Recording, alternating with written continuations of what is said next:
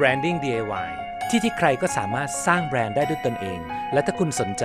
เราจะทำให้คุณได้เข้าใจเรื่องนี้อย่างง่าย ๆ และพัฒนาแบรนด์ของคุณให้เติบโตยั่งยืนด้วยตัวของคุณเองครับ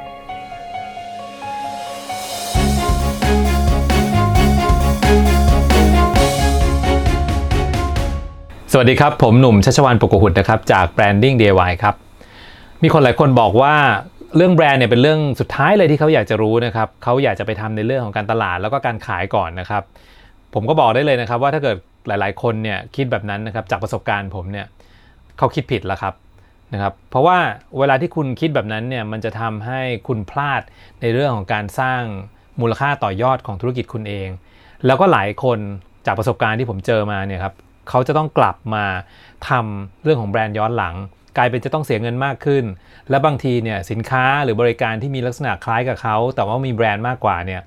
แซงหน้าเขาไปแล้ว มีโอกาสในเรื่องของการทำธุรกิจดีกว่าเขาไปแล้ว ลูกค้าหันไปใช้แบรนด์นั้นไปแล้วทำให้เสียโอกาส แล้วก็ต้องมานั่งแก้ไขกันวุ่นวายเยอะแยะมากมายนะครับการทำแบรนด์มันก็เหมือนการสร้างบ้านครับ คือจริงๆแล้วมันจำเป็นที่จะต้องออกแบบตั้งแต่แรก การออกแบบธุรกิจณปัจจุบันเนี่ยนอกเหนือไปจากที่คุณจะต้องออกแบบสินค้าหรือบริการแล้วเนี่ยคุณต้องดูในเรื่องของการเงิน ดูในเรื่องของบัญชีภาษี คุณจะต้องดูในเรื่องของทีมแล้วเนี่ยการทำการตลาดการขายแล้วก็แบรนด์เนี่ยเป็นส่วนที่มันจะต้องประกอบไปด้วยกันอย่างที่คุณไม่สามารถที่จะละเลี่ยงได้เลยนะครับคุณอาจจะบอกโหเรื่องมันเยอะจัง แต่จริง ๆ ถ้ามองกันให้ดีเนี่ย ก็เหมือนกับคุณออกแบบบ้านนั่นแหละ ที่คุณจะต้องรู้ว่าฟังก์ชันการใช้งานชีวิตประจำวันใช่ไหมฮะของบ้านคุณจะต้องมีกี่ห้อง คุณจะต้องมีห้องรับแขกในลักษณะแบบไหน คุณจะอยู่ยังไงแบบเดียวกันเลยครับ ดังนั้นเนี่ยอยากจะเสนอว่าให้ลองปรับความคิดสมัยว่า ถ้าวันนี้เนี่ยคุณจะทำธุรกิจไม่ว่าจะเป็นสินค้าบริการหรือลักษณะประเภทไหนเนี่ยมุมมองและวิธีการของการทำแบรนด์ของคุณเนี่ยที่มันจะไปเนี่ยแล้วทำให้คนจดจำได้เนี่ยคุณจะต้องทำมันยังไง ถ้าคุณไม่เข้าใจวันนี้ ผมจะมีวิธีที่จะมาเล่าให้คุณฟังอย่างง่าย ๆ เข้าใจแล้วสามารถเอาไปทำเองได้ครับ สิ่งที่สำคัญนะครับอย่างที่ผมบอกนะครับ วันนี้ผมนึกไม่ออกจริง ๆ นะครับว่าการขายที่ดีเนี่ยมันจะปราศจากในเรื่องของการตลาดและแบรนด์ได้อย่างไร ในโลกอุตสาหกรรมที่มันมีการแข่งขันรุนแรงมากขึ้นมากขึ้นเรื่อยๆนะครับคุณจะเห็นว่าวันนี้เนี่ยพอมันมีเรื่องของการใช้ออนไลน์เข้ามาเกี่ยวข้องเนี่ยทุกธุรกิจเนี่ยปรับตัวและพัฒนาอย่างรวดเร็ว หลายธุรกิจเนี่ยสามารถประสบความสำเร็จในระยะเวลาสั้น ดังนั้นเนี่ย ธุรกิจอะไรที่ขายเพียงแค่ในเรื่องของการแข่งขันเรื่องราคาเพียงอย่างเดียวเนี่ยจะอยู่ได้อย่างสั้นมากนะครับพูดง่ายๆเลยทำแค่เรื่องนั้นเนี่ยบางทีคุณก็พังละเลิกพูดไปเลยครับว่าคุณจะไม่เรียนรู้เรื่องแบรนด์นะครับมันเป็นไปไม่ได้ครับ สิ่งที่มันเหมาะสมมากกว่าคือ ค่อยๆเรียนรู้ ค่อยๆ ปรับ ค่อย ๆ ใช้ ค่อยๆ เอามาเล่นกับมันนะครับ แล้วก็เข้าใจว่าพื้นฐานของเราแบรนด์ของเราเนี่ยมันควรที่จะ เอาเครื่องมืออะไร เอาวิธีการใด ๆ เข้ามาใช้ อันนี้มันจะเป็นเรื่องที่เหมาะกับในยุคสมัยนี้มากกว่า ธุรกิจรุ่นใหม่ๆนะครับที่ประสบความสำเร็จนะครับไม่ว่าจะเป็นธุรกิจที่เป็นเชิงแอปพลิเคชันต่างๆนะครับไม่ว่าจะเป็น Grab วงในหรือแอปพลิเคชันที่เกี่ยวข้องกับเรื่องของการเงินบริการที่ออกมาจากหลายๆ sector นะครับเราจะเห็นเลยนะครับว่าเขาวางแผนในเรื่องการทำแบรนด์มาแล้วทั้งนั้นนะครับเพียงแต่ว่าเราอาจจะไม่รู้เท่านั้นเองนะครับพูดง่ายๆ ถ้าเราสังเกตเห็นเราจะรู้เลยว่า 1 เห็นสัญลักษณ์นี้คือแบรนด์อะไร เห็นสีนี้คือแบรนด์อะไร วิธีการในการสื่อสารวิธีการในการที่เขาคุยกับเรา วิธีการในการขายกับเราเนี่ยเขาล้วนแต่มีตัวตนและมีบุคลิกที่มันแตกต่างทั้งสิ้น สิ่งเหล่านี้แหละครับ จริง ๆ แล้วเนี่ยผมบอกได้เลยว่าเขาได้วางแผนแล้วเขาก็เรียนรู้ถูกผิดกันมาก่อนหน้าเรียบร้อยแล้วนะครับ การกำหนดสิ่งต่างๆ ที่เป็นพื้นฐานเหล่านี้นะครับ ไม่ว่าจะเป็นเรื่องของการใช้สัญลักษณ์ของเขา การเลือกคุณค่า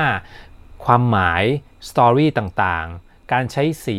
หรือแม้กระทั่งบุคลิกของการพูดท่าทีท่าทางคนต่างๆ ที่มันเกี่ยวข้องในเรื่องแบรนด์ของเขาล้วนแต่ถูกจัดวาง คิดทุกอย่างเนี่ยรวบมาทำให้มันเกิดภาพเหล่านี้ชัดเจนมากยิ่งขึ้นนะครับ ดังนั้นเนี่ยมันจึงเป็นเหตุผลสำคัญเลยว่าธุรกิจสมัยใหม่ที่ประสบความสำเร็จเนี่ยเขาไม่หลีกหนีเรื่องนี้เลยนะครับ เช่นเดียวกันถ้าเกิดคุณเนี่ยต้องการที่อยากให้ธุรกิจเราเนี่ยมันโกรธไปได้จริงๆเนี่ยเรื่องของแบรนด์มันจึงมีความสำคัญเยี่ยงนี้นะฮะมีตัวอย่างอันนึงที่น่าสนใจ ของธุรกิจกาแฟในเมืองจีนที่ชื่อว่า Lucky Coffee เนี่ยนะฮะเขาเป็นธุรกิจที่โตเร็วมาก ใช้เวลาที่ไปแตะนะครับเกิน 1,000 ล้าน US ดอลลาร์หรือว่าประมาณสัก 30,000ล้านบาทไทยเนี่ยในเวลาเพียงแค่ 18 เดือนเท่านั้นเองนะครับ ถ้ากลับเข้าไปดูหรือว่าเราไปลองแกะ ความสำเร็จของธุรกิจนะครับ เราจะเห็นเลยว่าการวางโครงสร้างพื้นฐานรวมไปถึงในเรื่องของการเซตแบรนด์ของเขาเนี่ยไม่ต่างจากแบรนด์กาแฟดัง ๆ ในเมืองนอกเลยนะครับ เรียกว่ายกกันมาทั้งกระบี่เลย อันนี้ก็เป็นตัวอย่างอันหนึงที่ทำให้มองเห็นเลยว่า ยิ่งต้องการความสำเร็จเร็วมากเท่าไหร่ แบรนด์ยิ่งเป็นตัวปัจจัยที่ทำให้เกิดขึ้นได้มากเท่านั้นนะฮะ ผมมีหลักง่ายๆในการที่เราจะทำอย่างไรนะครับในการเซตแบรนด์ในช่วงแรกๆเนี่ยให้มันพอที่จะทำงานได้ เอาเป็นว่าเป็นแนวคิดที่อยากให้พวกคุณทุกท่านเนี่ยออลองไปปรับใช้หรือว่าเอาไปนั่งคิดเล่นๆได้นะครับ ข้อที่1นงนะครับปัจจัยแรกเลยนะครับสำคัญที่สุดเลยก็คือ การกำหนดคุณค่าของแบรนด์เราให้ได้ซะก่อนนะครับทีนี้อาจจะมีคำถามว่าเออแล้วไอ้คุณค่าเนี่ยมันหายังไงมันมาจากไหนนะครับคำว่าคุณค่าของแบรนด์เนี่ยมันก็มาจาก อะไรที่ลูกค้าของคุณเขาซื้อบริการของเรานะครับ หรือเขาซื้อสินค้าของเรานะครับ ตรงนั้นแหละคุณจะต้องไปหาให้เจอ สมมติเขาซื้อ เพราะว่าของของเรามันถูกกว่าของคนอื่นนะครับ หรือว่าของของเรามันมีคุณภาพมากกว่าคนอื่นนะครับ หรือว่าของของเรามันสามารถที่จะช่วยเขาลดปัญหานั่นนู่นนี่ได้ ไม่ว่าจะเป็นอะไรหรือต่างๆเนี่ย คุณมองมันให้ออก แล้วคุณตีให้มันเป็นคุณค่าและความหมายนะครับ เมื่อกี้ผมพูดไปถึงในเรื่องของราคาถูกไหมครับว่าของคุณถูกกว่าของคนอื่นคำว่าถูกกว่าเนี่ยคุณจะต้องทำให้มันมีคุณค่ามากกว่านั้นนะฮะขอขยายความนิดนึงก็คือว่าบางทีเนี่ยถ้าเราเข้าใจในเรื่องของการเล่นเรื่องของตัวเลขเนี่ยเรารู้ว่าแบรนด์ของเราเนี่ยเน้นในเรื่องของความคุ้มค่าเนี่ยเราก็จะสามารถที่จะสร้างคุณค่าในเชิงของราคาที่มันมีมากกว่าแค่ทำโปรโมชั่น ลดราคาลดราคาเพียงอย่างเดียวนะครับ ข้อต่อไปนะครับข้อที่2นะครับการประกอบร่างแบรนด์เข้ากับในเรื่องของการตลาดแล้วก็การขายเนี่ยณปัจจุบันเนี่ยเป็นส่วนผสมที่คุณต้องใช้ร่วมกันนะครับอย่าไปแยกมันออกว่าอันนี้มันเป็นเรื่องแบรนด์นี่มันเป็นเรื่องการตลาดมันเป็นเรื่องของการขายนะครับเอาทั้ง 3 ส่วนนี้ให้อยู่ร่วมกัน พูดง่ายๆ วันนี้ถ้าเกิดว่าบริษัทของคุณหรือว่าสินค้าที่คุณทำอยู่ คุณมีทีมเซลล์ใช่ไหมฮะที่ต้องออกไปขาย เขาจะพูดได้อย่าง ภูมิใจมาก ๆ เลยว่าถ้าแบรนด์มันมีเรื่องเล่าที่น่าประทับใจนะครับเขาอาจจะใส่เสื้อที่มีเขียนชื่อสโลแกน หรือว่าชื่อของโลโก้ของเรานะครับเขาก็จะรู้สึกว่าน่าตื่นเต้น จะเห็นเลยว่าจริง ๆ แล้วเรื่องเหล่านี้เนี่ยมันเป็นองค์ประกอบที่ทำให้สนับสนุนการขายของคุณเนี่ยมีประสิทธิภาพมากยิ่งขึ้น คุณอาจจะไม่รู้แหละว่าจริง ๆ แล้วเนี่ยมันจำเป็นมากแค่ไหน แต่ในณวันที่สินค้าของคุณนั้นไปปะทะกับลูกค้าเนี่ยคุณจะมองเห็นเลยว่าทั้ง 3 องค์ประกอบไม่เคยแยกออกจากกันนะฮะดังนั้นเนี่ยเวลาที่คุณทำในเรื่องของการขาย อย่าไปมองเพียงแค่เรื่องของโปรโมชั่นอย่าไปมองเพียงแค่ในเรื่องของจำนวนตัวเลขออฟเฟอร์หรือการพบปะลูกค้าเพียงอย่างเดียว ให้มองไปถึงในเรื่องของการใช้เครื่องมือของแบรนด์เนี่ยเป็นส่วนสำคัญที่จะทำให้สินค้าของคุณมีมูลค่ามากยิ่งขึ้น แล้วมันก็จะทำให้แบรนด์ของคุณเนี่ยขายได้อย่างน่าประทับใจอีกด้วย ข้อที่3นะครับเรื่องของการคำนวณแผนแล้วก็ระยะเวลา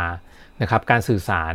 ของแบรนด์เพื่อที่จะให้รู้ค่าใช้จ่ายอย่างน้อยเป็นเวลา 1 ปีนะครับเมื่อไหร่ก็ตามที่เมื่อคุณเข้าใจเรื่องของคุณค่า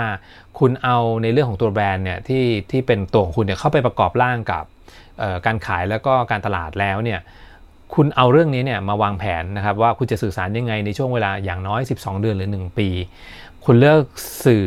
หรือว่าแพลตฟอร์มที่คุณจะใช้ไม่ว่าจะเป็น Facebook Line หรือว่าเว็บไซต์หรืออะไรก็แล้วแต่ YouTube YouTube หรืออะไรก็แล้วแต่ ลองคำนวณง่ายๆดูนะครับว่าใน 12 เดือนไปข้างหน้าเนี่ยคุณจะทำมันออกมากี่ชิ้นงานนะครับ เดือนหนึ่งคุณจะสื่อสารกี่ครั้ง แล้วคุณจะมีใครที่จะช่วยนะครับ2คน 3 คน หรือคุณจะมีทีมแอดมินกี่คนคำนวณค่าใช้จ่ายดังนั้น ตรงนั้นนะครับแล้วก็ลองตั้งเป้าดูนะครับ แล้วคุณก็จะมองเห็นภาพร่างคร่าวๆ แล้วว่าสิ่งเหล่านี้มันต้องดูแลแล้วควบคุมคอนโทรลเป็นอย่างไรบ้างนะครับ เดี๋ยวนี้อย่างที่บอกนะครับมันสามารถมิกซ์ทุกอย่างเนี่ยเข้าไปอยู่ในปัจจัยในเรื่องของการขายได้ทั้งหมดแล้ว ถ้าคุณสามารถวางแผนสิ่งเหล่านี้ได้ดีเนี่ย มันก็จะกลายเป็นสิ่งที่น่าลงทุน แล้วก็ทำให้ธุรกิจคุณเติบโตได้อย่างเร็วมากขึ้นเลยครับ หวังว่าในเรื่องนี้นะครับเรื่องของแบรนด์ที่ผมเล่าให้คุณฟังเนี่ยจะสามารถช่วยพัฒนาธุรกิจของคุณเติบโตอย่างมีคุณค่า แล้วก็ได้ประโยชน์นะครับ แล้วพบกันใหม่นะครับ สวัสดีครับ ติดตามฟังเรื่องราวที่เกี่ยวข้องกับแบรนด์ในทุกสัปดาห์ได้ที่ YouTube Podcast ช่อง Branding DIY